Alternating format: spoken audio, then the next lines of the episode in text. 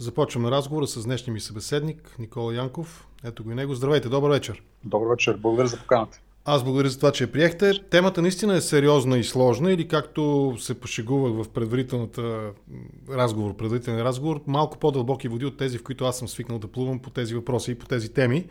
Но аз бих ги свел нещата наистина до една проста формулировка, над която ще надграждаме, разбира се.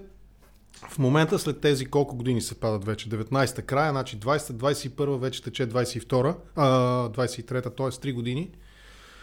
След тези две години трета започва на влизане от една криза в друга. Първо беше пандемията с всичките ограничения, най-вече ударили економиката и сега пък военно, войната на Русия срещу Украина се заговори за това, че аз ще го кажа с мои думи, бедните обедняват, богатите забогатяват. Сега, това е конструкция от по-скоро струва с отречника на ля, лявото политическо мислене и ораторство. Но въпреки това безспорни факти има, като например това, че на ден печалбата на милиардерите се изчислява на 2,9 или нещо от рода милиарда долара ежедневно печелят. Споменава се това, че горните 10% все повече овладяват активите, стават, притежават активите. Останалите 90, независимо как ще ги разбием по тяхното имотно състояние, все повече обедняват и все по-малко от активите глобално, световно притежават. Тоест все по-бедни стават. Този, тази моментна снимка така ли е? Правилно ли я описах? Да, това безспорно е така. Не е лява конструкция тази терминология, защото а, тенденцията не е от последните 2-3 години, тя е поне от 20 на години с засилване от последните 15 след а, обръщането на, на монетарните политики от 2008-2009 година, покрай след кризата на Lehman Brothers, забогатяването на най-богатата част от населението, особено в развитите държави, се ускорява, докато бедните не само не могат да наваксат, но тъпчат на едно място. В голяма степен това създава допълнителни политически ефекти. Маргинализацията на голяма част от хората създава антисистемни партии, които разчитат на, техната, на тяхната политическа подкрепа. Знаете трампизма в Штатите, знаете движението за Брекзит в Великобритания. Имаме подемна дясно, крайно дясно и крайно леви партии в Европа от най-различен характер. Всичко това се основава не на последно място и на задълбочаващото се социално неравенство в развития свят. Сега, разбира се, държави като Русия и Китай инвестират страшно много в тия процеси и допълнително засягат поляризирането на обществото. Но дълбочината на проблема идва от е, разслояването на, на богатството, от натрупването на все повече пари в е, горния 1%. А, има няколко причини за това. Може да ги разделим на две части. Основно, първата част е новаторската в кавички монетарна политика, която беше експанзионистична до, до безобразие през последните 15 години. Напечатаха се няколко хиляди милиарди долари и евра в, от централните банки. Бяха изкупени държавни облигации, т.е. парите бяха дадени на правителствата, те ги изхарчиха, за да може да поддържат ниска безработица и висок, или да кажем така, положителен економически растеж, те не можаха да го направят висок всъщност. Истината е, че тези пари в края на краищата се отекаха по няколко канала към най-богатата част от населението, като основно дигнаха активите, които са инвестиционните активи, имоти, фондови пазари, а, други такива неща. А, бедните хора, които не са собственици по принцип, не спечелиха толкова много. Те останаха заети, т.е. не бяха безработни, имаха стабилни заплати, но на богатите просто забогатяха няколко пъти, между 2 и 4 пъти са забогатяли богатите и, и това, което казвате за няколко милиарда м, долара на ден, по-към... 2,7. Аз, да. аз го чух, нали, обсъдихме го и с вас в предварителната да. рамка, но аз го чух и по радиото като новина и даже така си направих труда да смятам дали това е възможно. Да. 2,7 милиарда на ден печалба за този 1% на върха на економическата или на пирамидата на богатството. Да, това е така, поради факта, че това са собствениците на основните капиталови инструменти в економиките. Това са фондовите пазари, акциите на големите публични компании, големите имоти или имотния пазар като цяло. Там се, там се чувства най-силно увеличаването на цените, което е пряк резултат от ниските лихви и наливането на пари в економиката, както и изкупуването на активи от централните банки, което поддържа висока цената на някои определени видове активи, като облигациите, да речем. А в облигации инвестират обикновено богатите хора пак. Добре, но това не беше ли неизбежно? Именно защото Влизайки от една криза в друга, първо нали, COVID, пандемията и глобалните ограничения, рестрикции, които бяха наложени, на практика върху пазара. Основно пазара беше затруднен. Сега това, че нали, някои седяха вкъщи, не е малък проблем със сигурност, но по-лошото е, че нали, стоките и услугите бяха блокирани за много дълго време. А, и тук често съм чувал да критикуват политиката на централните банки в Штатите, Европейската централна банка, централните банки по държави, Доколко е тяхна наистина отговорността за това и доколко беше неизбежно, именно имайки преди, че влизаме от една криза в друга криза. Нали, здравна, после военната.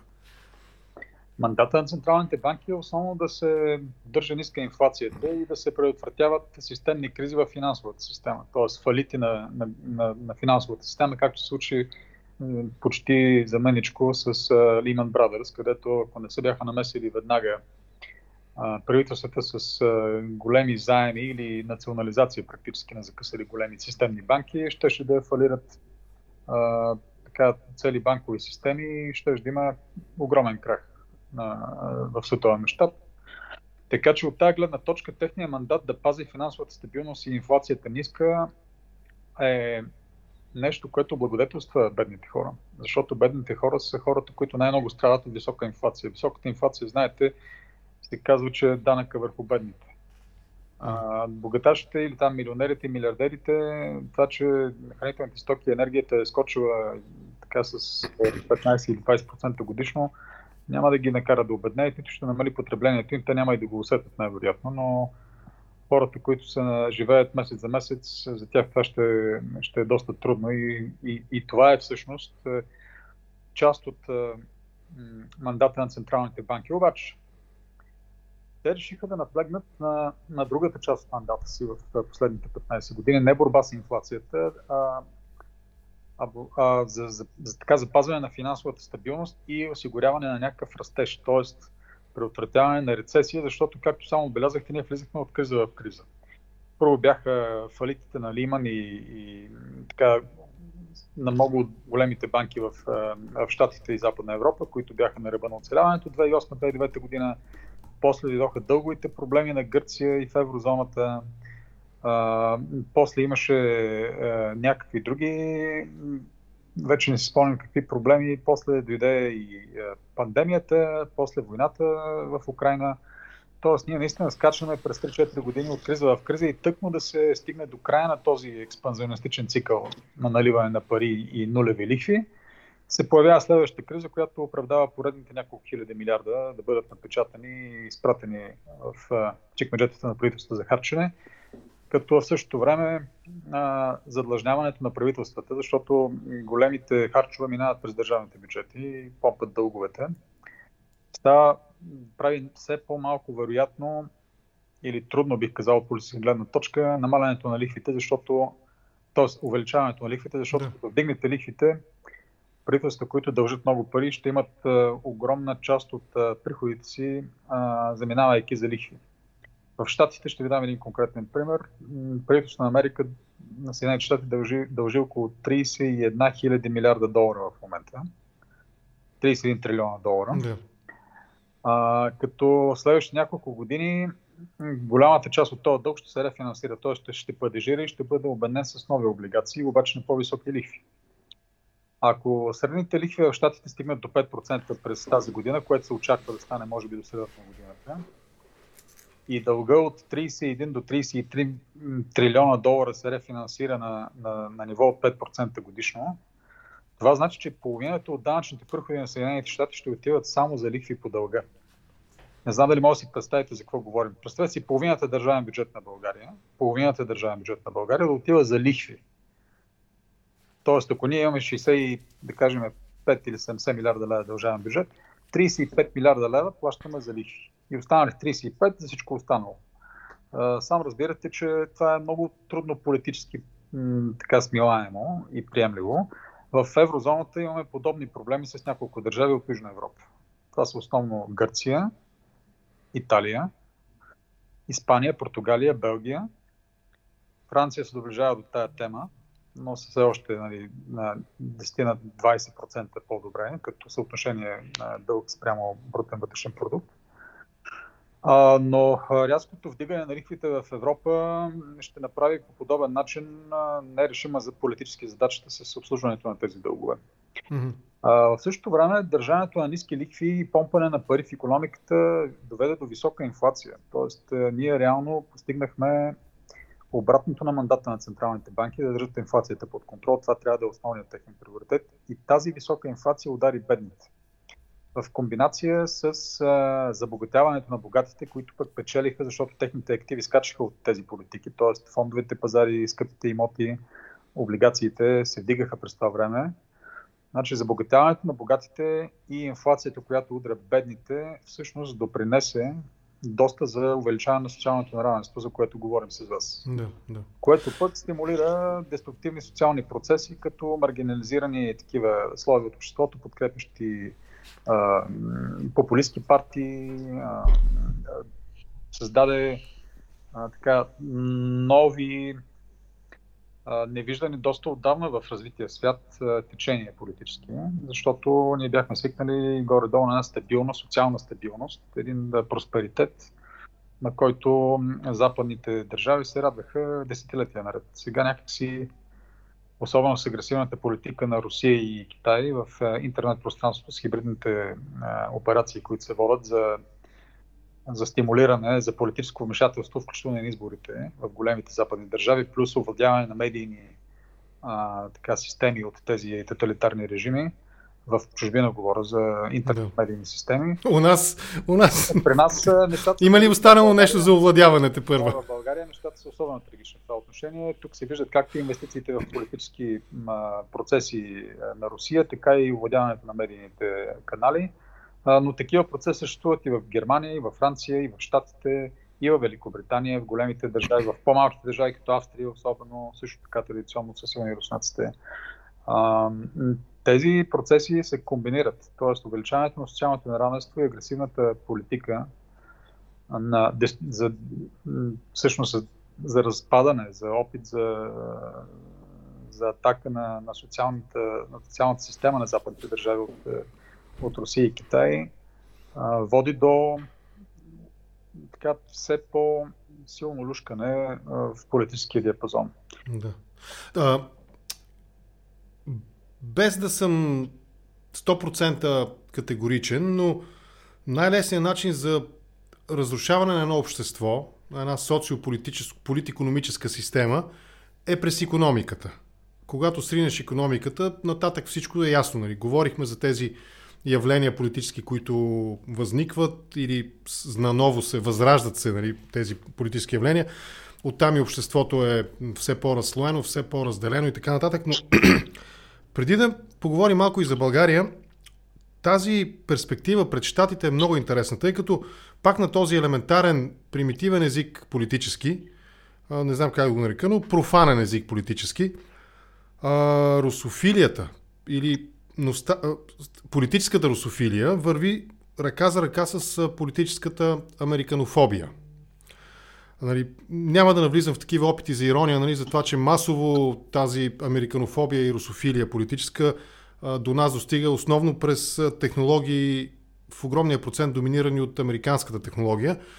Но аргументът е такъв. Именно това задлъжняване огромно, 31 трилиона долара, схемата, която описахте нали, с облигациите и така нататък, на месата на, на, на, на, на ФЕД, нали, на Федералния резерв и прочее, тезата стига до там, че американската економика е обречена и оттам и Америка като лидер на свободния свят. Нали? Често американският президент е определен като такъв, също обречен и едва ли не е въпрос на време.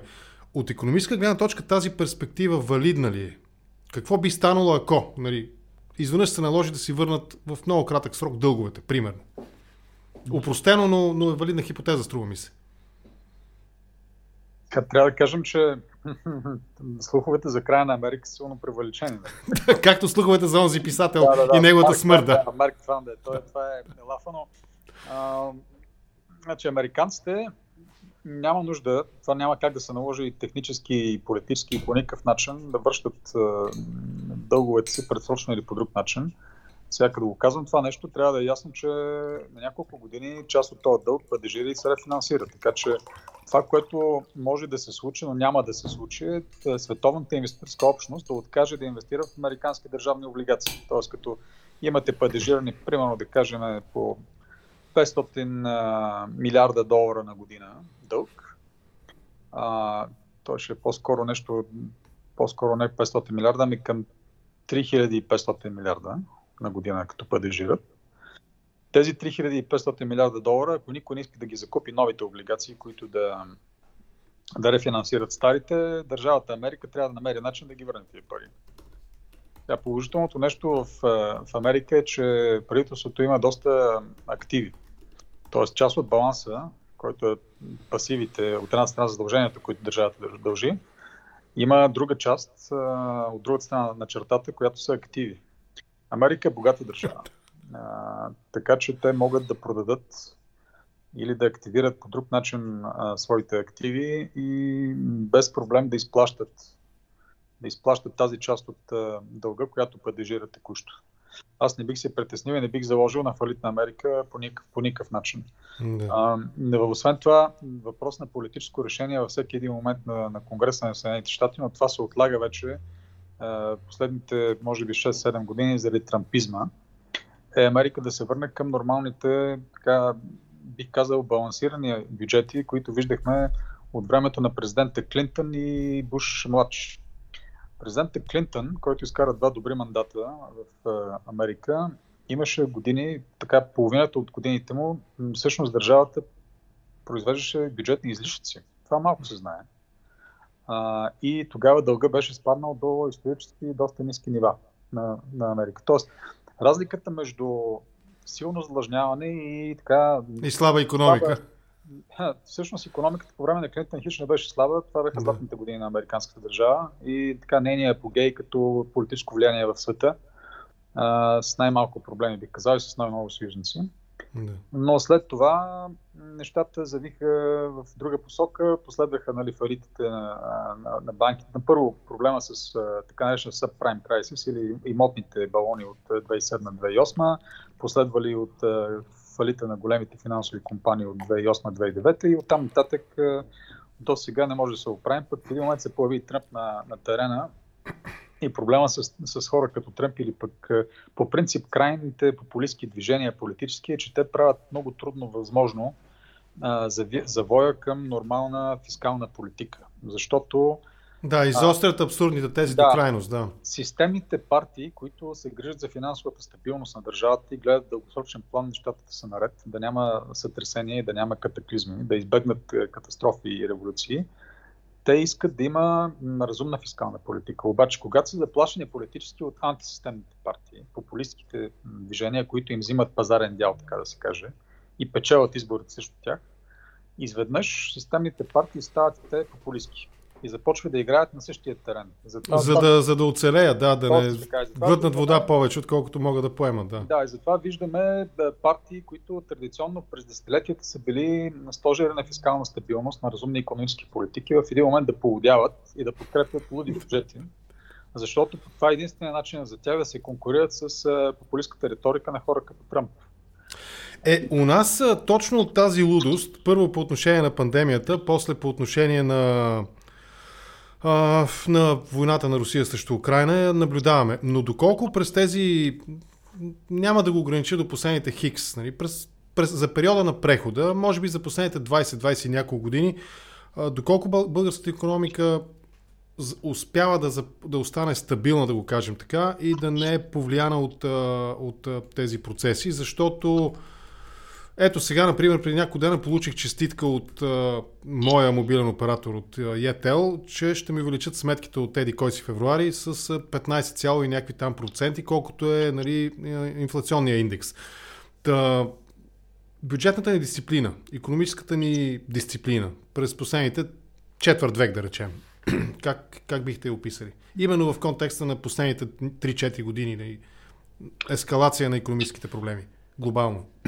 Да, ми в последните 20 няколко години, така от 97 година насам, а, значи 25 години вече, от правителството на Костов, България беше управлявана от системни политически партии. Това са м- организации, които гледаха с десетилетия напред.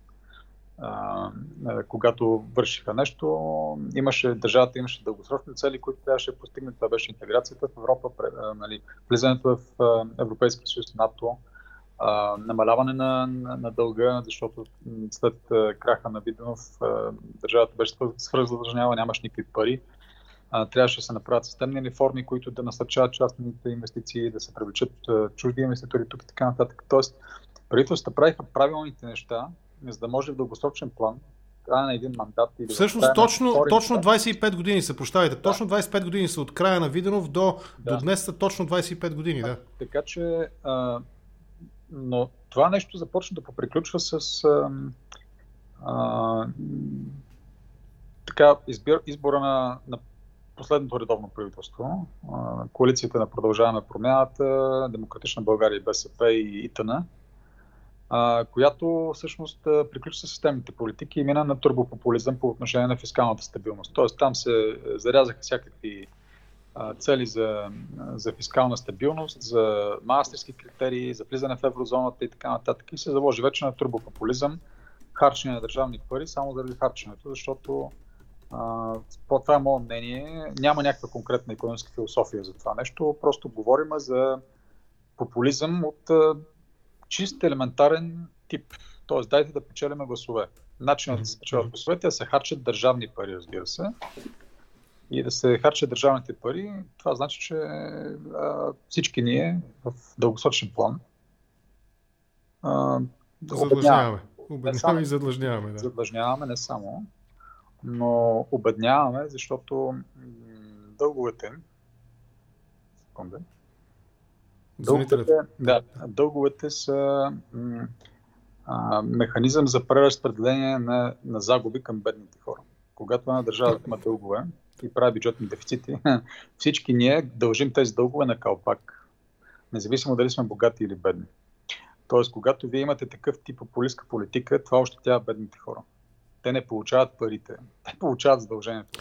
Грубо казано, схемата а, печатаме пари, раздаваме пари на всеки, който поиска, ами, означава ставаш по-беден, вземайки тези пари. Правилно ли разбирам? Точно така, задлъжняваме по този начин. Няма как, нали знаете, че няма как да си раздадем ни пари да забогатеем от тази работа. Обаче това, което се случва е, че... Не, зависи. Ако да. някой богат ти ги дава, тогава става, но той обеднява. Нали? Когато казваме дава, дава на заем. нали, в случая не подарява. Извънземните не ми дават парите.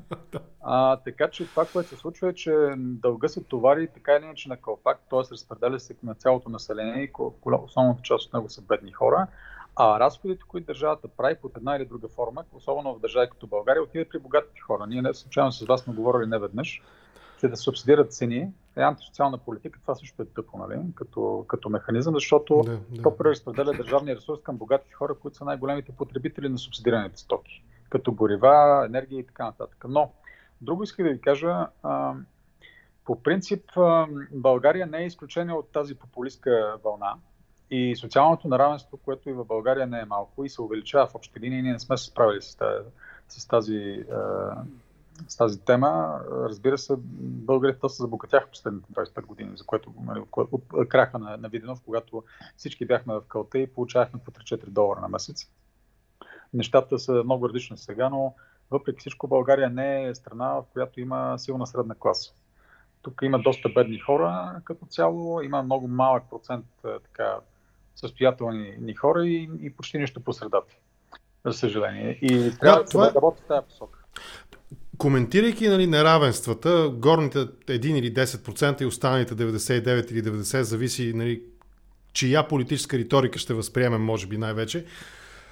У нас как стоят нещата с нашата средна класа и струва ми се този разговор глобално или поне по отношение на западния свят има различни измерения, свързани с, сравними с, ако ги сравним с България. У нас как стои въпрос с средната класа? Ето, например, имаше а, във връзка с а, кризата, нали, първата криза, след това и преля се във втората заради войната, имаше отстъпка върху горивата. А, заговори се за енергийна бедност на семействата. Доколко бяха енергийно бедни семейства, доколко бяха ефективни тези мерки – и втората нали, част на въпроса е нашата средна класа. От години ние обсъждаме има ли в България средна класа или няма средна класа, или имаме само свръхбогати и огромно мнозинство бедни хора. Зависи човек какво, какво има предвид под средна класа. Сега средната класа в Германия е едно нещо и в Холандия, в България сигурно е друго, в Русия е трето. Така че няма как да мерим с а, пари т.е. по доходен критерий просто а, да се каже има ли средна класа в България или няма. А, очевидно повечето хора, ако ги питате как живеят, те ще кажат зле и ще се самоопределят като бедни. Това се вижда и в социологическите проучвания. Всеки казва, че не му стигат парите. В същото време, така, България или София конкретно е един от градовете с доста сериозен автопарк. В, в европейски мащаб погледнато. Аз имам много приятели от Гърция, които идват тук и, и всеки път се очудват на, на колите в центъра на София, които се виждат, които не може да видите в Гърция. Ами, нито в Атина, нито в Солон. А, като бройки говоря, като насищане на, на скъпи марки и, и така честота.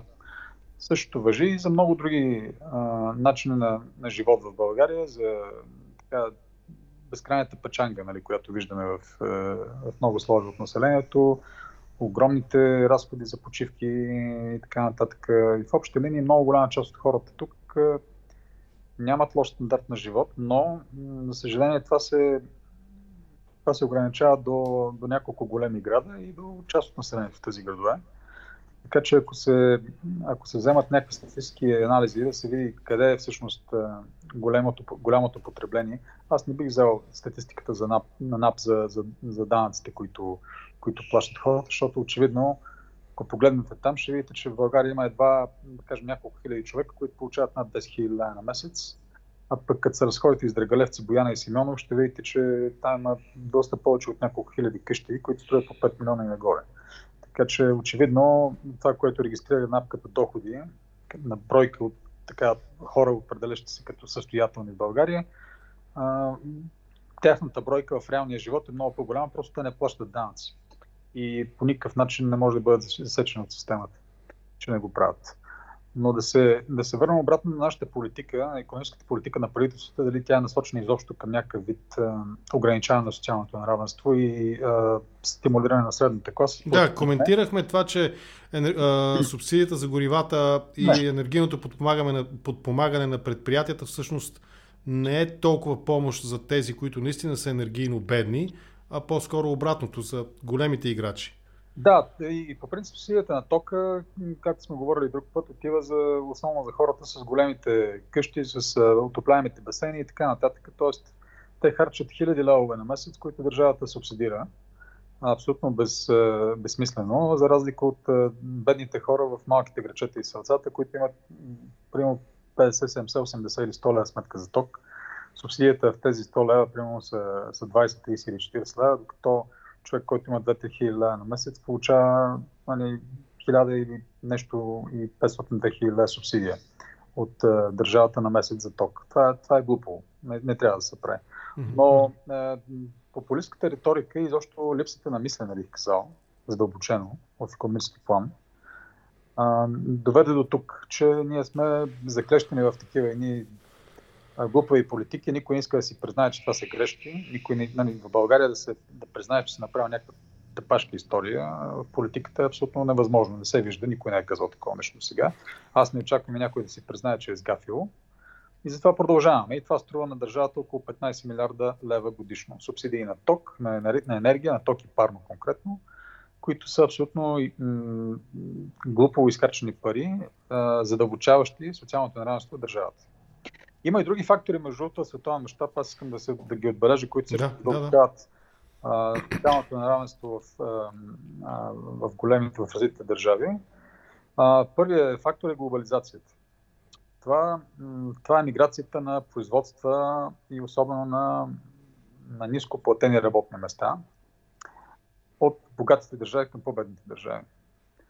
Този процес се задълбочи последните 10 на 20 години. Разбира се, това значи, че най-бедните хора в развитите държави, като Штатите и Западна Европа, страдаха най-много, защото те именно бяха ударени от, от загубване на работата си и от така, конкуренцията на пазара на труда, индиректната конкуренция на бедните държави, защото една компания, една корпорация трябва да реши къде да базира завода се дали в Холандия, Германия, Австрия или в Китай, Индия или някъде на такова място, дори в България, ако искате.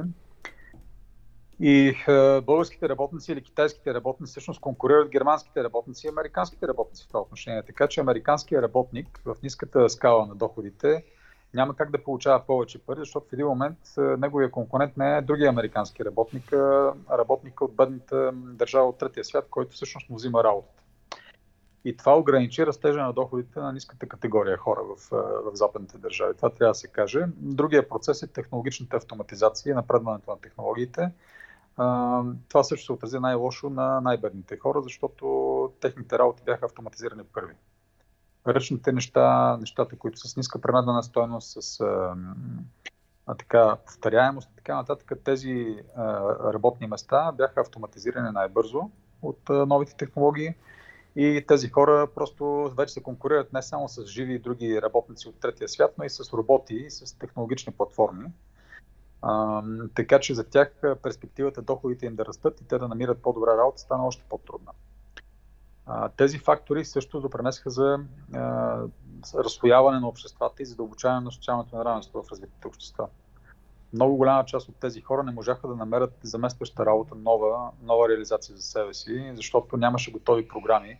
Тези промени настъпиха доста бързо на някои места с които те се преориентират, преквалифицират и да, да пре, пре, преизмислят себе си, нали, като, като житейско поприще. А, те бяха маргинализирани в един момент и станаха гласоподаватели на точно тези партии, които им обещаваха антисистемно действие, разрушаване на модела, да, да. разбиване на системата, нова революция, преобръщане на всичко с главата нагоре и евентуално един нов живот по-добър за тях. А, нали, това са трампистите и всичко останало идва от там. А, трябва да се кажат тия неща, защото правителствата не обръщат достатъчно внимание на тези процеси. Тези процеси могат да бъдат контрирани успешно с а, добри политики на, на, на национално и международно ниво, основно на национално ниво, като се преразпределят умно а, пари, внимателно вземане от, от по-богатите хора, не с прогресивно данъчно облагане, така че да взимате 98% от от доходите на богаташите и да им оставите само 2%, защото това ще спре економиките. Които да, ние на въпроса какво да се прави ще да. се върнем, но а, като заговорихме за тези глобални процеси, нали, технологизацията, изкуствения интелект, автоматизацията и изместването, да. глобализацията, да, общо взето под шапката на глобализацията, да. изместването на а, производствените цикли в по-бедни държави и така нататък. Това са политически лесни за експлуатиране теми, както локално, така и глобално. Ролята на Русия и Китай в този процес каква е? Китай беше основният печеливш от глобализацията за последните 30 години. Всъщност тя беше замислена като процес от американците, специално за да демократизират и превърнат Китай конкретно в а, нещо като пазарна економика да може той да бъде интегриран в световната економика до, до степен, в която а, економическия прогрес и свързаността на китайската економика с останалия демократичен развит свят ще предизвика политически процеси в, в Китай. Тоест ще предизвика демонополизация на политическия процес, крах на, на, така, на, на политическата платформа на Комунистическата партия и постепенно превръщане на Китай в някаква демократична държава така, малко по-специфичен тип, но все пак е, по-близък до западния модел на, на управление, отколкото до, до съветско-китайския. Това не се случи, за съжаление, по начина по който се го представяха американците. За руснаците няма какво да коментираме. Те, те, те, те си бяха големия губещ от, от глобализацията, защото те останаха суровинния предатък както на Китай, така и на, на западните държави. Не можаха да се възползват по никакъв начин от трансфер на технологии, не изградиха а, вътрешни, така да кажем, диверсифицирани а, индустриални сектори, които да, да направят държавата Русия, която имаше и продължава да има в някакъв степен технологичен, научен човешки капитал, с който можеше да се справи, освен природните ресурси, с които разполага в глобален мащаб, можеше да бъде много по-различна държава, по-развита, по-успешна, по-богата. те заложиха на носталгията по миналото, имперските амбиции да възведат Съветския съюз. От всяка гледна точка виждаме докъде доведеха най-накрая тия неща. Милитаризация на обществото, инвестиции в, в модернизация на армията и в общи линии затягане на тоталитарната хватка върху населението, т.е. убиване на, на частната инициатива и на, на независимото мислене и на, на, на либерализацията в зародиш, на свободата, ако щете. А там, където няма свобода, където няма собствена инициатива, където правителството мачка и, и налага а, своята воля а, силово, а, няма економически прогрес, няма и обществен прогрес в а, дългосрочен план. Има емиграция на населението, има застой и има това, което най-накрая виждаме. Нали, опит за а, решаване на, на вътрешно-политически проблеми, които бяха натрупвани през последните 20 на години в Русия с външно-политически и военни цели, с цел да се предизвика криза, която да обедини а, населението около, около е, така наречения а, политически елит и да, да гарантира неговото оцеляване. Китай, разбира се, се развива по друг начин. Те, те за сега държат властта доста добре, въпреки че виждате колко бързо пуснаха а, рестрикциите върху COVID в първи момент, в който хората излязаха на улицата. Нали, всъщност, какво се получи в Китай, ако забелязахте последните, последния месец и половина? А, след две години брутален локдаун, с хора, които бяха държани в клетки и така нататък, и никой не може да излезе по улиците, с забрана за пътуване както от Китай, така и към Китай. А, с цената на, на страшно много а, психически проблеми и, и лични а, драми за, за китайците, в един момент тези хора преодоляха страха от, от саморазправа срещу диктатурата и излезаха на улицата. И им трябваха по-малко от седмица. По-малко от седмица трябваше на китайските граждани да изплашат правителството си и то да се предаде и да обяви края на локдауна. Така че оказва се, че Китайската комунистическа партия, въпреки опитите и да държи с а, страшна сила властта и да не позволява по никакъв начин альтернативни решения извън тези одобрени от нея, всъщност е доста в а, доста сложна ситуация и неконтролираща, бих казал, по такъв начин държавата си, както се струва на хора отвън. А ако се върнем от глобалното пак към България, две неща още не са се случили, за да кажем, че България е, е пълностепенен член на Европейския съюз. Едното е Шенген пространството, другото е еврозоната. Сега някои коментират еврозоната, че ние де-факто през валутния борт сме вече в еврозоната, но доколко това, че сме част от Европейския съюз, макар и не в пълна степен през тези две липси, доколко то ни предпазва, забавя по някакъв начин на влизането на тези глобални тенденции или вече е факт у нас това? България е проформа член на Европейския съюз, толкова доколкото ние не сме успели да се възползваме пълноценно от своето членство. Голяма част от българската економика е разкачена от Европейския съюз. Бих казал, че целият ни финансов сектор няма нищо общо с Европа. Тук няма нито една нормална западна банка, която да работи, нито, няма нито една българска банка, която да работи в европейска държава. Е, само помислете върху, върху това нещо, върху това изречение. Mm-hmm. А, нито една българска финансова компания няма представителство в чужбина или офиси там. А, много, много малко, да не кажа, аз не мога да сета за нито една мултинационална българска компания, която да има поделение в чужбина. Нексо! да. Това, това е друга тема, да. А, така че, нали, с изключение на някакви малки а, технологични компании, които реално не произвеждат продукт, нали, който може да бъде продаван. Те са в сервизната индустрия, правят други неща, софтуерно, но като цяло българската економика е разкачена от европейската. И няма нищо общо, примерно, с економиките на Чехия, Словения, Словакия, Унгария, ако щете, които са брутално закачени за Европа. Там са най-големите автомобилни заводи на западните производители, техните компании, говоря за Харватия, ако щете, която се влезе в еврозоната и Шенген, имат фармацевтични компании, компании свързани с домакинска техника, черна-бяла техника, имат други компании, които произвеждат в огромни количества и продават на целия европейски пазар от години.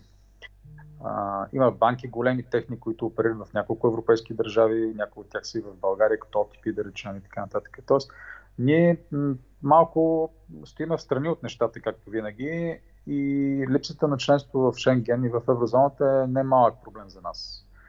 Немалък проблем, защото той показва нагледно на всички чуждестранни инвеститори и на всички граждани на, не, на държави извън България, че ние всъщност не сме пълноправен член.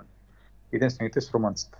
Само, че както врат нещата, Румъния ще се разкачи от България в този процес, защото за тях няма толкова проблеми или възражения по отношение на членството в Шенген и най-вероятно границата, реалната граница на Европейския съюз ще мине по река Дунав от началото на 2024 година, когато ние ще пропуснем възможността най-вероятно да се присъединим както към еврозоната, така и в Шенген и Румъния ще влезе в Шенген без нас.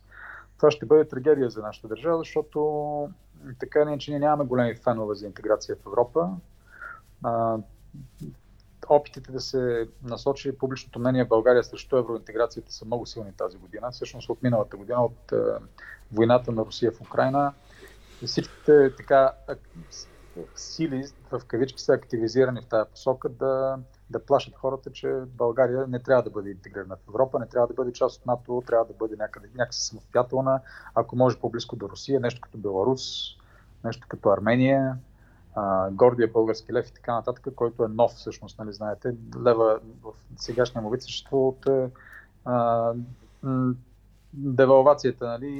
От, е, те сигурно биха казали така, както Форт Мустанг, нали, легендата е жива, а, така и българския лев, нали, нов, но това е възродената традиция. Да, да. Предполагам, че не е трудно да го облека в някаква такава популистка политическа теза. Но, но проблема е, че наистина ние не сме е, не сме интегрирани в Европа, политическия процес по, по завършване на членството в България изобщо не е завършен.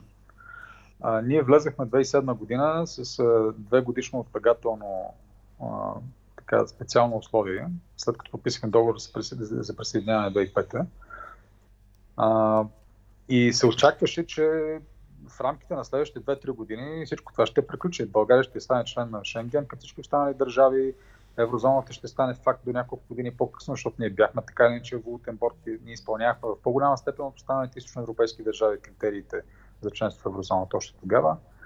Но тези процеси бяха изоставени на, на местно ниво. 15 години. Всичко това беше сложено на, на ръчна спирачка, никой не се занимаваше политически с тия теми. В България нямаше главен преговарящ, който да, както имаше такъв по време на присъединителния процес с присъединяване към Европейския съюз, където се затваряха преговорни глави, подписваха се документи, имаше пътни карти, следиха се срокове, имаше работни групи. Такива процеси в българското политическо пространство нямаше след 2007 година никакви. Нямаше политическа воля да се случват тези процеси. Mm-hmm. В нито една от политическите партии, които управляваха от тогава до момента. Аз твърда и, че в момента няма такава воля и в предишното редовно правителство на Кирил Петков също нямаше такава воля. За съжаление, думите ви са според мен опасно близко до реалността, тъй като от, доколкото така, аз разбирам, румънския външен министр вчера е така провел дълъг разговор с своя колега от Нидерландия, една от двете страни, които се противопоставиха на сегашното разширяване на Шенген пространството. Докато за нашето външно министерство ние нямаме такива новини, дори обратното, нали, самата стачка на служителите на външното министерство не беше решена по разумен и адекватен начин. Така че тази перспектива Румъния да се отдели, тя да се отдели от нас е напълно реалистична и аз продължавам да съм в недоумение защо нашите върха на политическата пирамида у нас в момента, изпълнителната власт, защо нищо не правят за това да спрат този процес на отделяне на Румъния от България, защото те нямат интерес. Румънците нямат интерес ние да ги задържаме. Така че това е напълно възможна хипотеза, за, за съжаление.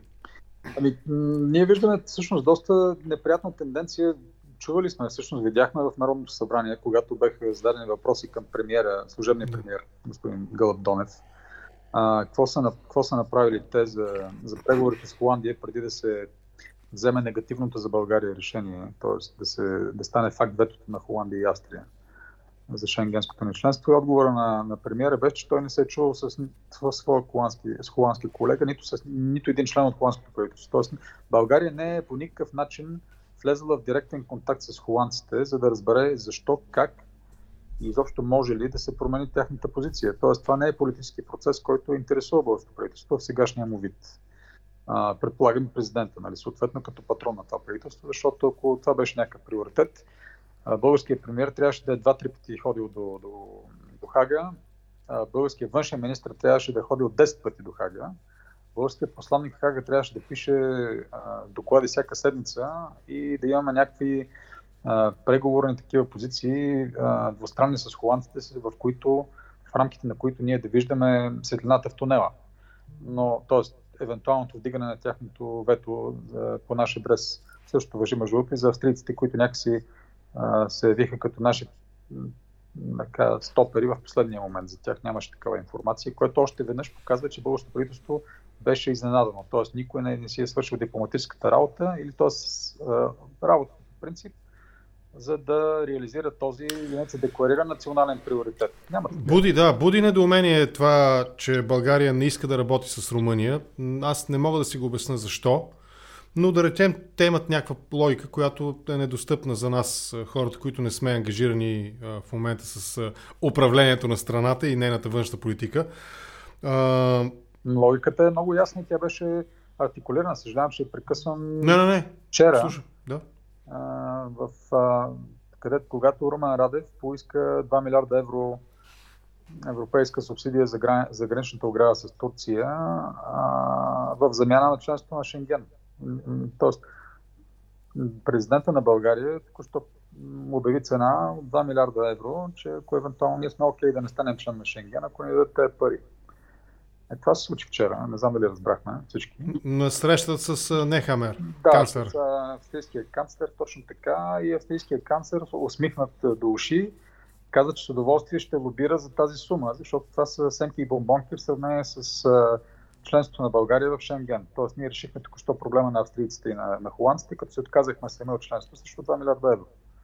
Аз съм сигурен, между другото, че ако бяхме поискали и 20 милиарда, и 20 ще да се усмихнат да не дадат, само и само да не би ги оставим на мира и да, да спрем да се, да се занимаваме с Европейския съюз. Ако им кажем, че срещу 20 милиарда евро България ще напусне Европейския съюз, аз съм сигурен, че ще не ги дадат още тази година с удоволствие. Само, че вместо да ходим в тази посока, според мен трябва да ходим точно в обратната посока, господин Генов. Аз смятам, че ние трябва да дадем 2 милиарда евро сега, за да ни приемат веднага в Шенген, а не да взимаме 2 милиарда, за да не ни приемат. И нали, това е едно така сиромашко мислене, доста вредно, бих казал, в дългосрочен план за поколение българи.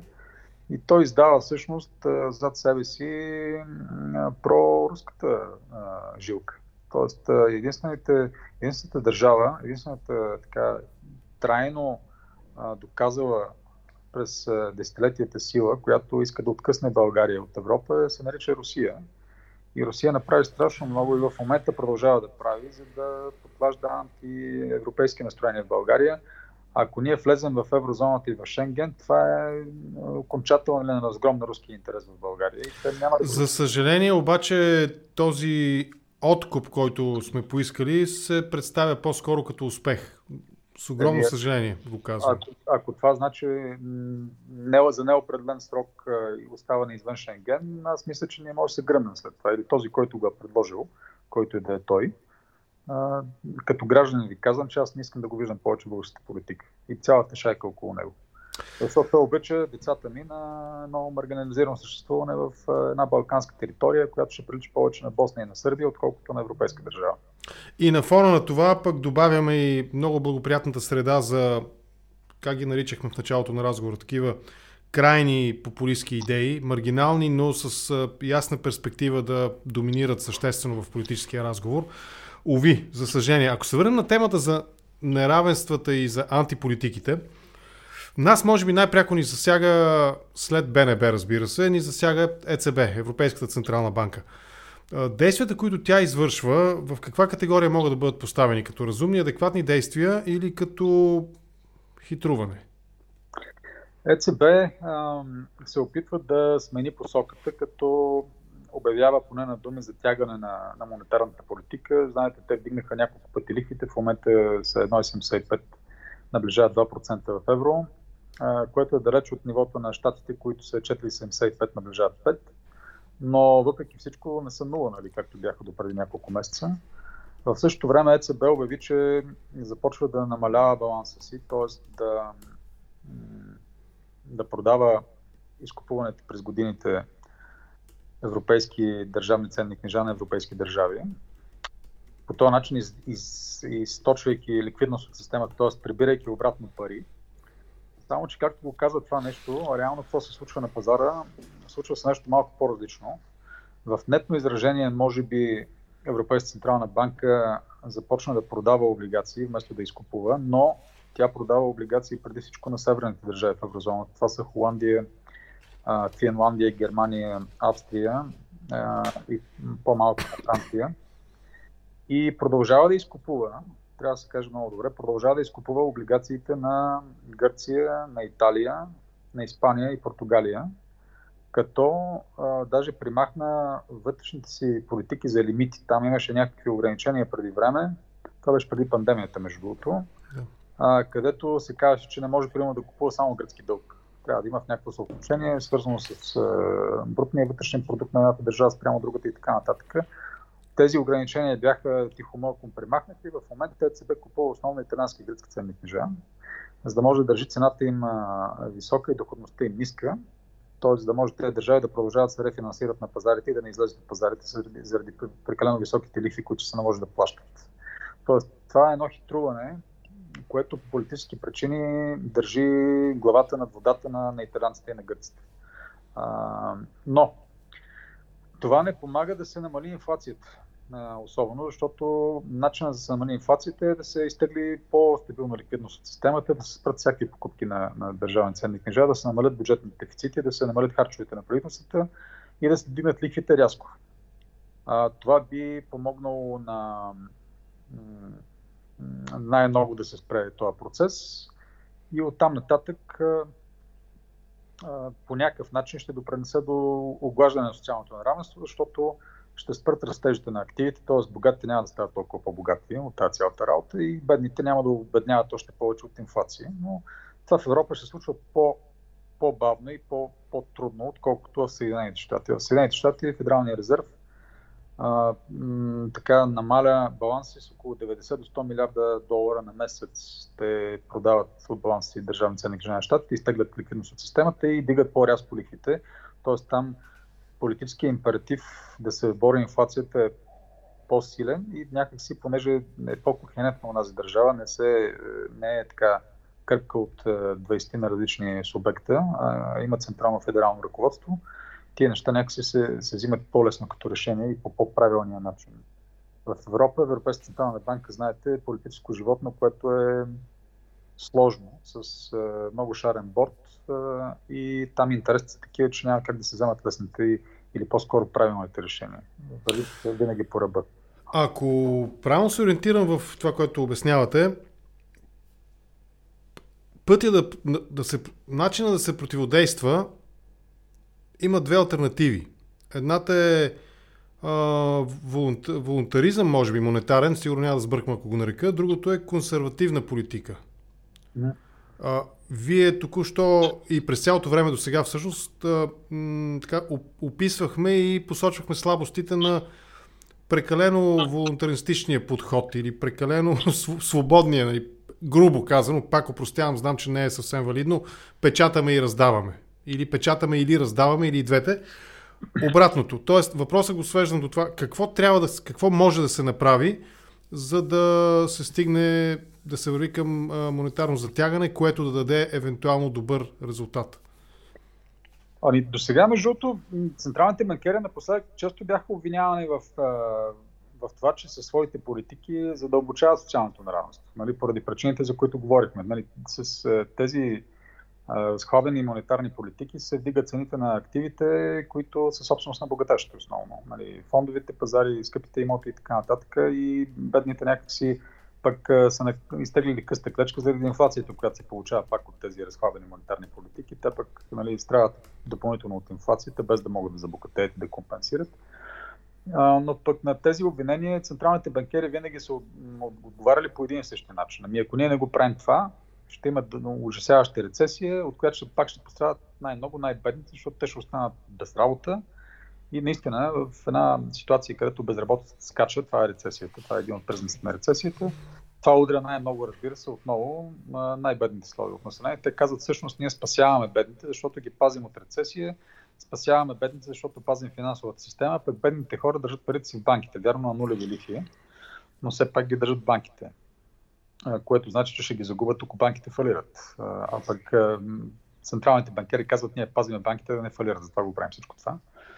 Така че те се оправдават от една страна, че това, въпреки че прави богатите по-богати, всъщност в някакъв смисъл се прави в името на и на бедните. Но а, как може да се да спре това нещо? А, наистина трябва да се. Преди, преди това, всъщност ние говорим глобално, но това са неща, които са валидни и за България. Тоест, да. какво не трябва да прави ФЕД и ЕЦБ, примерно, означава какво не трябва да прави българското правителство и БНБ, грубо казано. БНБ няма как да, да има монетарна политика, защото тя, тя не може да, да печата пари, е забранено да, да купува. Заради борда, да. да. Така че тя не може да си използва тези инструменти, които са на разположение на ФЕТ и на ЕЦБ. Което не е задължително е нещо лошо. Може би в нашия случай е положително а, дори. Вече е така, защото съдейки по популистските на залитания през последните няколко години, БНБ със сигурност нямаше да издържи, както и преди това не е издържава, на политическия натиск и щеше да, да, да удари едно рамо за харчовете на държавата, със сигурност, като напечата едни пари и изкупи държавните облигации. Нали? Това, да. това стана всъщност по времето на Виденов. И връщаме се нали, на... Да. И а, всъщност това, което трябва да се случи, да се ограничат тези процеси, е първо централните банкери в глобален план да спрат или да сменят монетарната си политика от експоненциалистична в рестриктивна, да дигат лихвите и да спрат на изхвърлянето на пари в системата, да, да има обратен ефект, да започнат да, да продават закупените през годините облигации и да изтеглят пари. Това трябва да се случи, това ще спре инфлацията, както вече се случват такива, такива тенденции са, са ясни вече, виждат се и в Европа и в Штатите и ще спре покачването, поне на, така силното покачване на цените на, на активите, които правят богатите по-богати. А в същото време обаче това ще охлади економическия цикъл и може да предизвика рецесия. Има такива очаквания, което значи, че ще се дигнат малко нивата на безработица. Обаче безработицата на исторически ниски нива поради всичките разхлабени политики. В щатите това е под 4% има безработица. Там такова нещо не е било от 50-те години на миналия век. А, така че да се вдигне безработица с няколко процента, това няма да е трагедия в никакъв случай. От историческа гледна точка ще е нещо нормално. А, в същото време, другия процес, който трябва да се случи е преразпределението на, на ресурси в економиките от богатите към бедните. Това вече е въпрос на фискална политика на правителството, обаче не на централните банки. И тук трябва да се, да се подходи внимателно с а, много така добре насочени, таргетирани политики, така че да не се а, да не се предизвика не само рецесия, но да се запази желаното економическо поведение от страна на, на, на богатите хора, които всъщност са инвеститорите и собствениците на капитала. Тоест очаква се тези хора да продължат да инвестират парите си, за да може да създават работни места и да поддържат работните места, а не да ги изгоним, да ги, да ги ограбим, да, да им вземем парите с данъци и да ги направим бедни, грубо казано, и после се чудим, защо така стана.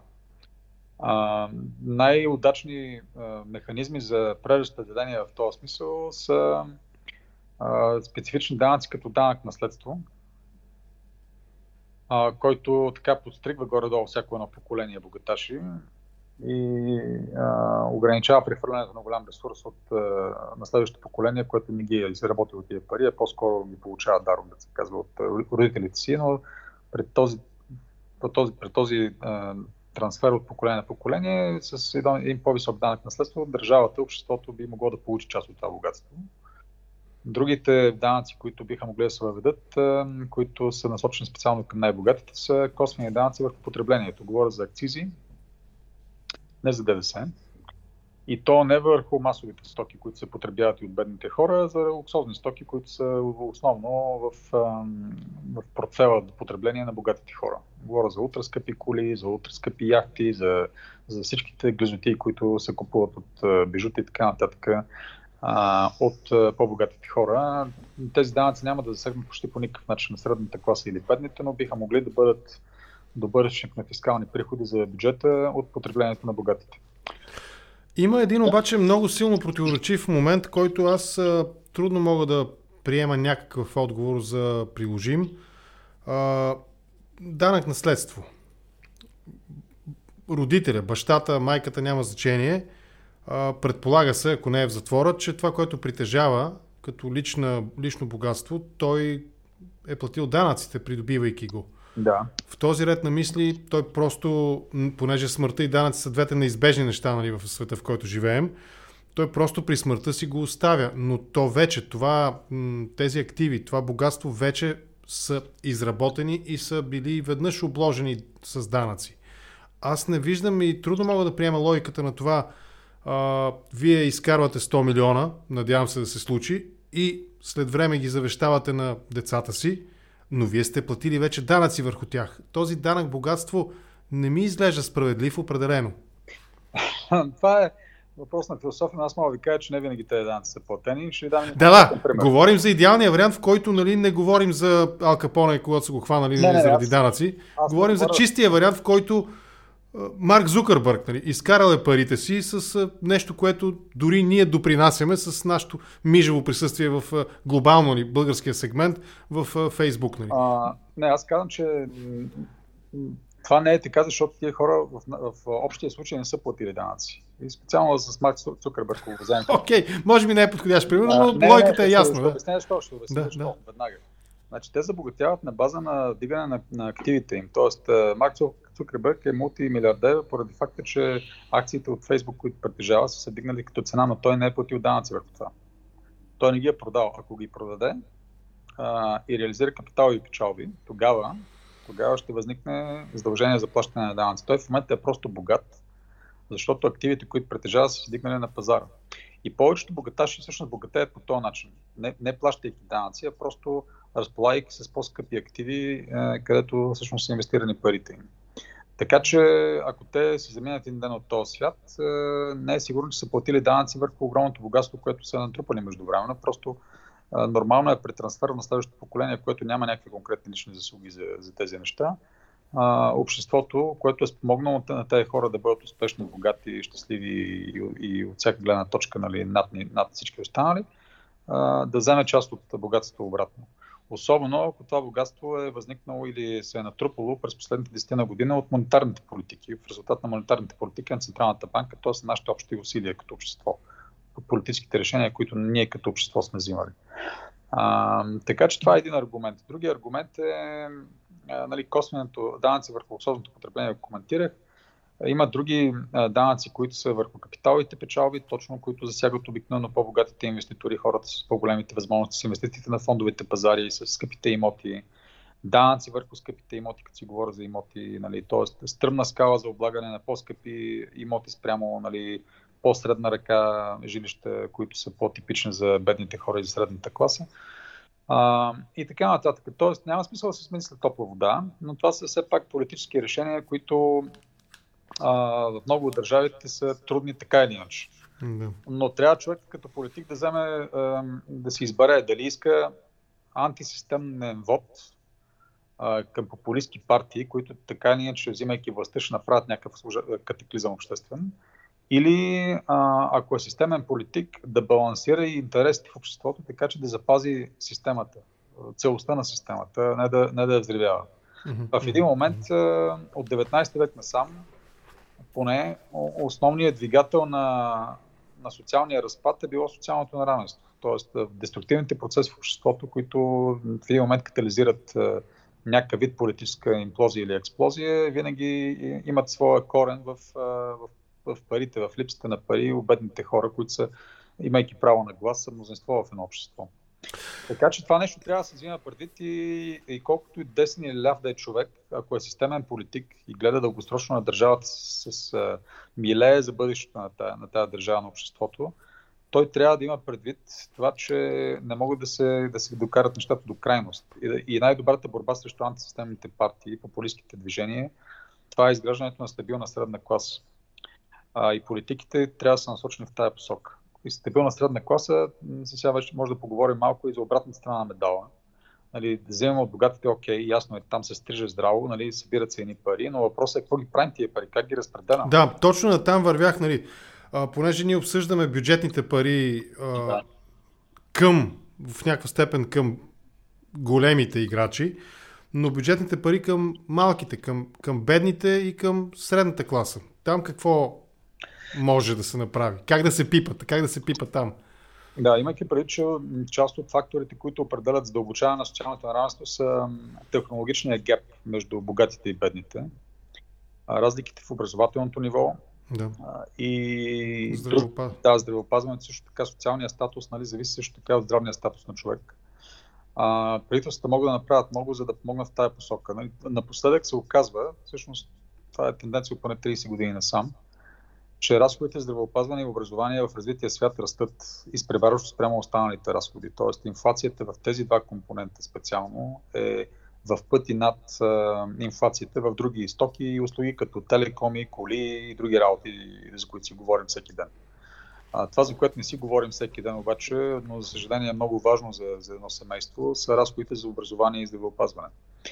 И правителствата могат да акцентират там, т.е. те могат да помогнат на бедните хора, на средната класа, на тези, които обикновено най-много се нуждаят и економисват, за съжаление, от такива разходи, защото не могат да си го позволят, като им дадат шанс да получат по-добро образование, тяхните деца съответно, и по-добро здравеопазване като, като семейни единици. А, това удължава живота, вдига стандарти и кара хората да мислят, да се фокусират върху по-креативни неща, а не да мислят как да оцелеят физически. А, съответно създава и възможност техните деца, следващото поколение да, да стартира по друг начин живота и да получи съвършни шансове. Но като казвам за по-добро образование, няма преди да направим по-добри селски или общински училища или така масово образование. Говоря да се помогне с, с ваучери, ако щете, с социални програми на, на бедните деца или на децата на така по-непривилегированите хора да учат в елитни частни, частни, подчертавам, частни университети и училища.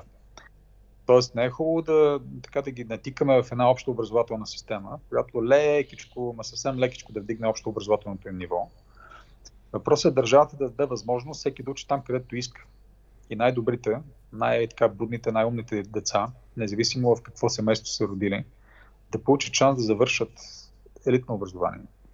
Това наистина би помогнало на техните семейства да променят бъдещето да променят, да, да излезат от, от тази спирала на, на обедняване или да кажем на разстояване спрямо, спрямо другите по-богати а, слоеве на обществото. А, също въжи и за здравеопазването. Държавата може да подпомогне бедните хора да имат частна здравна страховка, която да се ползва и в частни е, здравни заведения и да получат достъп до доста добро здравеопазване, да отидат просто в поредната общинска болница, където ще чакат на малко по-малко опашка, защото са направили още едно работно място за още двама лекари на същата мизерия и същото ниво на, на обслужване и на, на, на качество на, на здравеопазване, могат да, да помогнат тези хора да получат достъп до добро или до много по-добро частно здравеопазване. Тоест, въпросът е да се мисли а, не в категорията държавно-частно, като частника винаги е лош и там няма в никакъв случай да помагаме. Не, не, не, как ще така ще даваме ваучери, не да се харчат частни училища частни болници. Абсурд а да се мисли как да се дигне възможността за достъп, т.е. да се даде достъп до непривилегированите, на непривилегированите хора до елитните услуги, които са до момента или така запазени, запазена територия за богатите. Е, в тази посока трябва да се мисли основно. Другото, което трябва да се прави, е да се стимулират развитието на частни семейни фирми или малки и средни предприятия и да стимулира предприемачеството в, в хората защото това е много бърз начин човек да се измъкне от, от мизерията и да, да повиши значително стандарт на живот, като е и същото време много полезен на останалите, създавайки работни места, генерирайки економическа активност и растеж в економиката.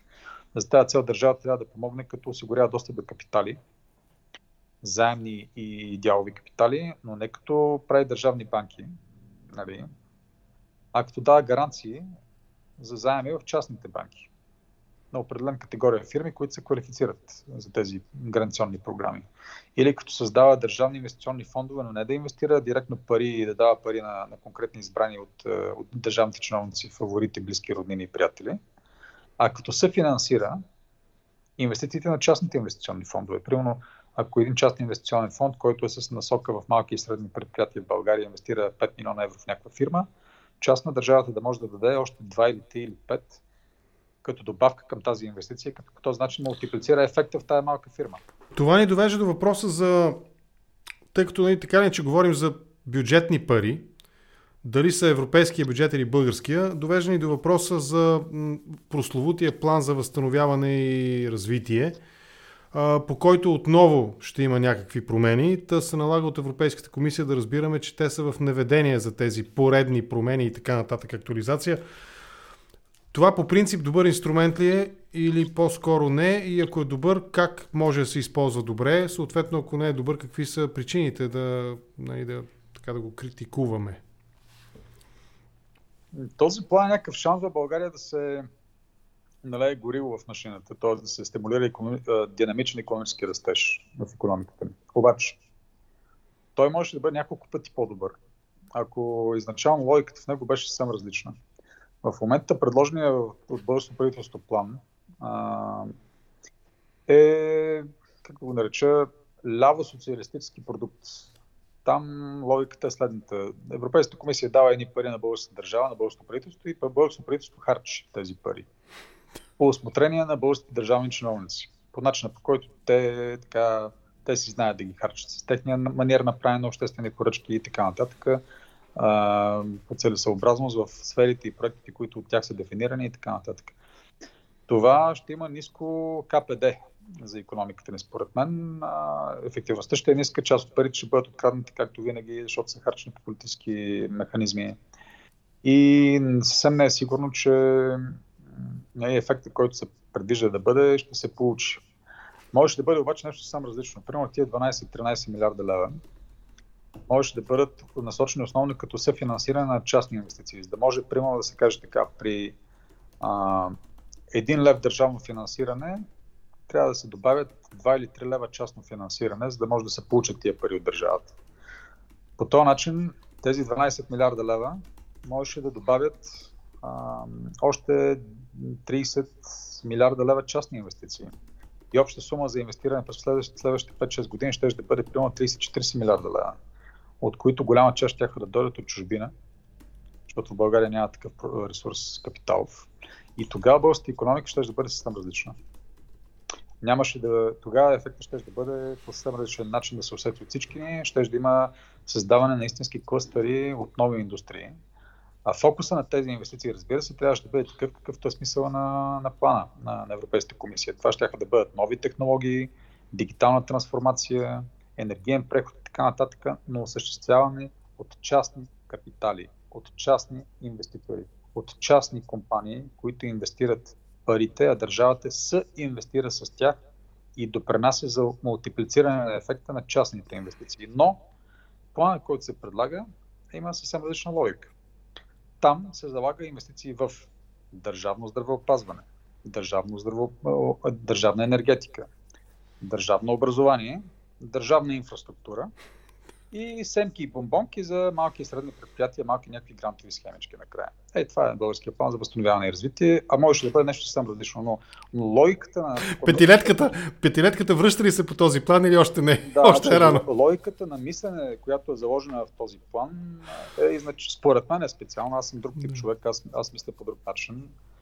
Е изначално сгрешена. Трябваше да бъде опит да се мултиплицират частният инвеститорски интерес и да се приличат по този начин частни инвестиции в економиката на България, които да бъдат умножени с ефекта от европейските пари. А, но не, мисля се как държавните чиновници да контролират тия суми и да се правят с тях неща, които държавните чиновници или съответно конъюнктурните политици решат за, за добри. Толкова по тази тема. Няма Съществен въпрос е дали този подход, нали, социалистическия, само наистина петилетката ми липсва, поне във вашето описание на този план, което, доколкото аз съм проследил дискусията и съдържанието му, наистина е много близо до истината. Но политическата нестабилност, в която се намираме от известно време насам, Може би тя влияе върху економиката, защото този план, нали, то е някаква концепция за това как, как, как държавата участва и, и в същото време не участва в економиката. Та в този ред на мисли наистина въпроса, ще го опростя така. Политическата нестабилност в страната как точно влияе върху економиката ни? Този план беше така изработен на коляно, набързо, в последния момент, под натиска на времето и обстоятелствата, под натиска на политическите процеси между няколко избори парламентарни. Според мен хората, които го писаха и го мислиха, нито го домислиха, нито го написаха както трябва, просто трябваше да произведат нещо най Нещо да има, да, да предадем. А, Защото дедлайна тече, нали, да предадем. Да, точно така. И в край на краищата никой не, не постави всъщност преди всичко целите, които държавата иска да постигне. Оттам вече да се погледне как по най-добрия начин може да ги постигнем тези цели а просто се написаха един списък от задачки, хвърлиха се в Европейската комисия за разглеждане, те ги върнаха два-три пъти, ние ги написахме пак, но, но, но държавата България прави винаги едно и също. Харчи държавни пари. а, ние традиционно нямаме политици, които да могат да обърнат мисленето, включително и така наречените десни партии в момента, които се брандират като такива в България. И пред тях липсва такъв тип мислене. За съжаление, така че държавата да мисли как да стимулира частните инвестиционни процеси, а не да изхарчи едни държавни пари, които някой дава на готово. Дали да накопаците в България или европейските накопаци, няма значение. Просто логиката тук е била съвсем различна. И тя за съжаление, да. България, да. Аз съм го, виждал съм го това нещо, и давал съм го за пример. На мен са ми задавали този въпрос. Къде са тия пари от Европа? Защо не ги виждаме тези пари от Европейския съюз? Тоест, цялата ни призма, нали, вместо да го разлага нали, на спектър с всички възможности, тя го фокусира ни като леща на практика и фокуса е върху това ние какво, до мен какво е дошло от тези фондове. Дали до мен като юридическо лице, което участва в някакъв а, економически живот на страната, или като обикновено физическо лице, аз не съм получил един евроцент от тези пари. Нали? Опростено. Това е логиката. Може би последен въпрос, за да вървим и към някакво логично и в, здравия, в рамките на здравия разум приключване на този разговор. А, именно като човек, който е участвал в изпълнителната власт на ниво заместник министър на економиката, спорове много има. Те са биполярни, политически биполярни спорове около начина по който България е помагала на Украина. Какъв е вашия коментар? Нали, втория план на въпроса е онази статия в Девелт, нали? но не искам да, да го задам прекалено популистски въпрос. Не, не, това е важно да се каже. Някак си обегна на, на публиката един важен аспект от а, така пиар кампанията да се хвалиме, че сме помогнали на украинците с оръжие. Всъщност, а, като бив заместник министър на економиката, който се е занимава с тази тематика и е бил член на Междуведомствения съвет по военно-промишления комплекс и мобилизационната Упростено от това, което Корнелия Нинова, госпожа Нинова да, е подписала тя, накрая. Да, тя е председател на този съвет, в който членуват няколко заместник министри и председател е министъра на економиката, който подписва разрешенията за експорт на специална продукция. Трябва да ви кажа, че България не е помогнала по никакъв начин на Украина. Сега, много е важно да се каже, че българския закон изисква а, декларация за крайен получател при всеки експортен лиценз и ако сте писали, че получател е Польша, Чехия, Великобритания или Штатите и оръжието заминава на там, то точно това се случва. Не случайно госпожа Нинова обяснява, че един български патрон не е продаден на Украина и това е точно така. По документи всичките документи, всички, цялото оръжие, което е изнесено, е изнесено за други държави. От там нататък, ако... Не, ние говорим условно, ако е така. Или не, със сигурност то... го твърдите? Не, не. Че... Аз, аз със сигурност твърда, че оръжието е изнесено към трети държави, които не се казват Украина защото има контрол върху товарителниците и, и протоколите за предаване на това, на това оръжие. Когато вие кандидатствате за експортен лиценз, вие казвате всичко. Откъде излети самолета, кой е шофьора на самолета, кой номер гаш ще носи този шофьор, да. как е името на баба му, кой го посреща, къде каца, кой какво поема, в колко часа, на коя дата, всички тези документи се подписват от, от лицата, които са декларирани, че е, ще работят с оръжието или ще имат отношение към логистиката и транспорта. И след това се връщат в Министерството на економиката, се отчете сделката, че е завършена така, както е разрешена да бъде завършена. Едно време Националната служба за сигурност, която беше отделна преди ДАНС да, се, да ги погълни всички тези служби, се занимава с контрол върху тези неща и хора влизаха в затвора, които се опитваха да правят контрабанда на оръжие, т.е. да се изнася извън крайния получател към ембаргови държави. Основно, защото те плащаха най-добре, разбира се. Така, няколко пъти над пазарната цена на оръжието. Ако след като ние сме доставили оръжието в Чехия, Польша или Великобритания, и, и то наистина е доставено, там няма как да бъде доставено директно в Украина, повярвайте ми, доставено е на крайния получател по документи, който не е Украина. След това контрабандно, подчертавам контрабандно, в нарушение на българския закон, това оръжие е стигнало до Украина. И ние не сме дали реекспортно разрешение. Това, за което в момента тормозят германците за леопардите. Да, Германия ги да, тормозят да, в момента да. да дадат разрешение за реекспорт. Тоест, продадено е германските оръжейни производители са продали оръжие на Полша, на Испания, на Италия, нали, леопард танкове но те не могат да ги реекспортират към Украина без разрешение на държавата експортьор в Германия в случая. В българския вариант не става въпрос за танкове, но за други неща става въпрос. Пак, за боеприпаси най-вероятно. Контролирани по същия начин, абсолютно същия реда. Ако държавата България не е дала разрешение на получателите на нашето оръжие по документи да го реекспортират към Украина, това е нарушение на българския закон и е криминално престъпление. Сега ще ви кажа нещо важно. Слушайте внимателно. Ако български чиновник, било той премьер, вице-премьер, министър или някакъв друг такъв, няма значение какъв, е разбрал, че българското оръжие е било изнесено с фалшиви документи за крайен получател и не е получено от крайния получател по документи, и това го е знал предварително при кандидатстването за лиценза, то е част от организирана престъпна група и следва да лежи в затвора за това нещо, защото българския закон така казва. Това е първият проблем.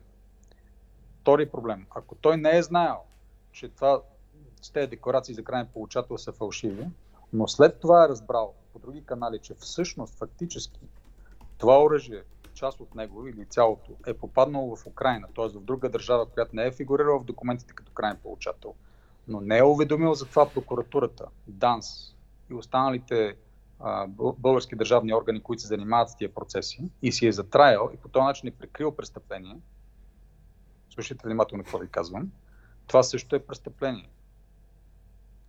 Така че има два варианта. Който се хвали, че е изнася оръжие за Украина, независимо дали е бил премьер, вице-премьер или министр или какъвто и да е било там, е нарушил закона по много тежък начин в два варианта, в две хипотези. Първо, или е знал предварително за фалшификация на документите и е бил част от организация, която се дефинира като организирана престъпна група в българските закони, или е разбрал след това, че е извършено престъпление и си е затраял и не е уведомил съответно властите за това, за това престъпление, за което той е разбрал. Да се хвалиш, независимо пред Девелт, политико или която и да е медия, независимо в България или в чужбина, с нарушаване на българските закони, да се закичаш с някаква геройска сцена, в която не се знае дали си участвал или си, е доста опасно според мен, имайки предвид характера на господин Гешев. А, тоест, според мен е... Тоест, аз като ви слушам, той сега седи и търка ръце доволно и си а, казва, айде, още една политическа група, гру, нали, група от партии, е под контрол на прокуратурата. Господин Генов, а, всички министри на економиката в тази държава са наясно с тия теми. Аз съм абсолютно убеден, че министрите на економиката и на ГЕРБ, и на БСП, а госпожа Нинова е била заместник министр на, на економиката в правителството на Станишев, тя не случайно твърди с усмивка, но твърди твърдо, че нито един български патрон не е изнесен за Украина. Да сте чули нея да се хвали с такива глупости, че е изнасено българско оръжие за Украина. Няма да я чуете, защото тя е умна жена. Тя знае, че да го кажеш това, това значи да, да, да се признаеш в престъпление.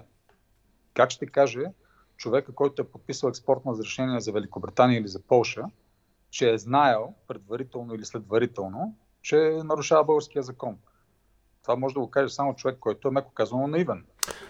Ако върнем малко нещата, а, вие сте част от тази група, или аз, няма значение, лицето Хикс, е част от тази ведомствена, междуведомствена група, комисия или как се казваше точно, комисия.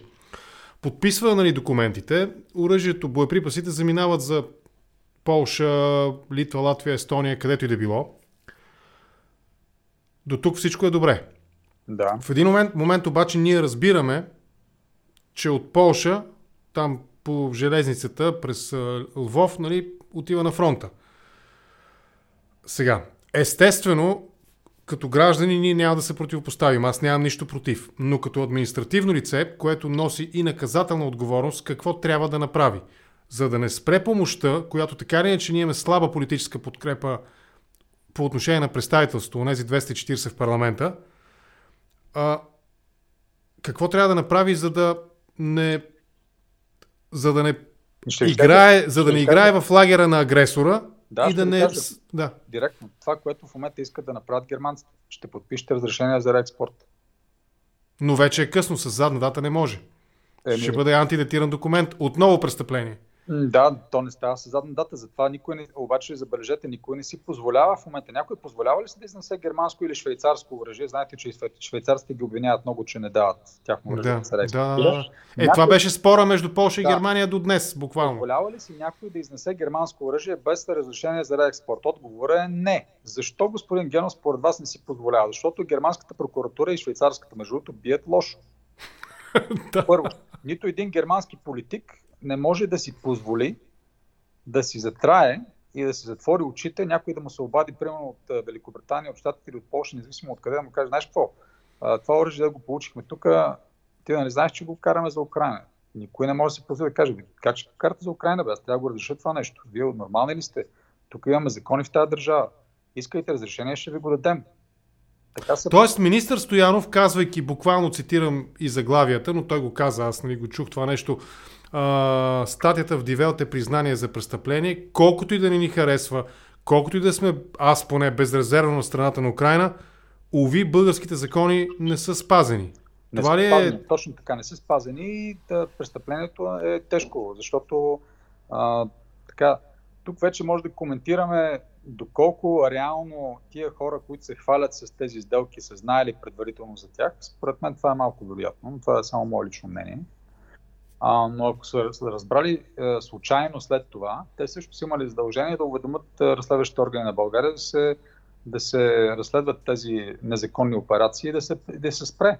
Защото това, което се случва обикновено в такава ситуация, ако разберете, че получателя на оръжието не е спазил закона и го е реекспортирал без ваше разрешение, вие повече на този човек или на тази държава няма да продавате оръжие.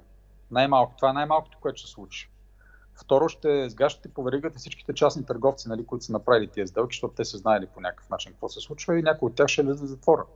За, защото те са знаели. Някой е знаел, че има фалшив крайен получател. Или Пак повтарям, това не означава, че ние, коментирайки това, ние не се, аз, а и вие вярвам, не се противопоставяме на не, това, не, че България просто, трябва. Просто не, трябва да го направи по политически и законово правилния начин както го правят всички останали, господин Генов. Ние сме единствената държава, може би, който, който в момента, която в момента води такъв безумен разговор, където някакви политици се хвалят, че са нарушавали собствените си закони.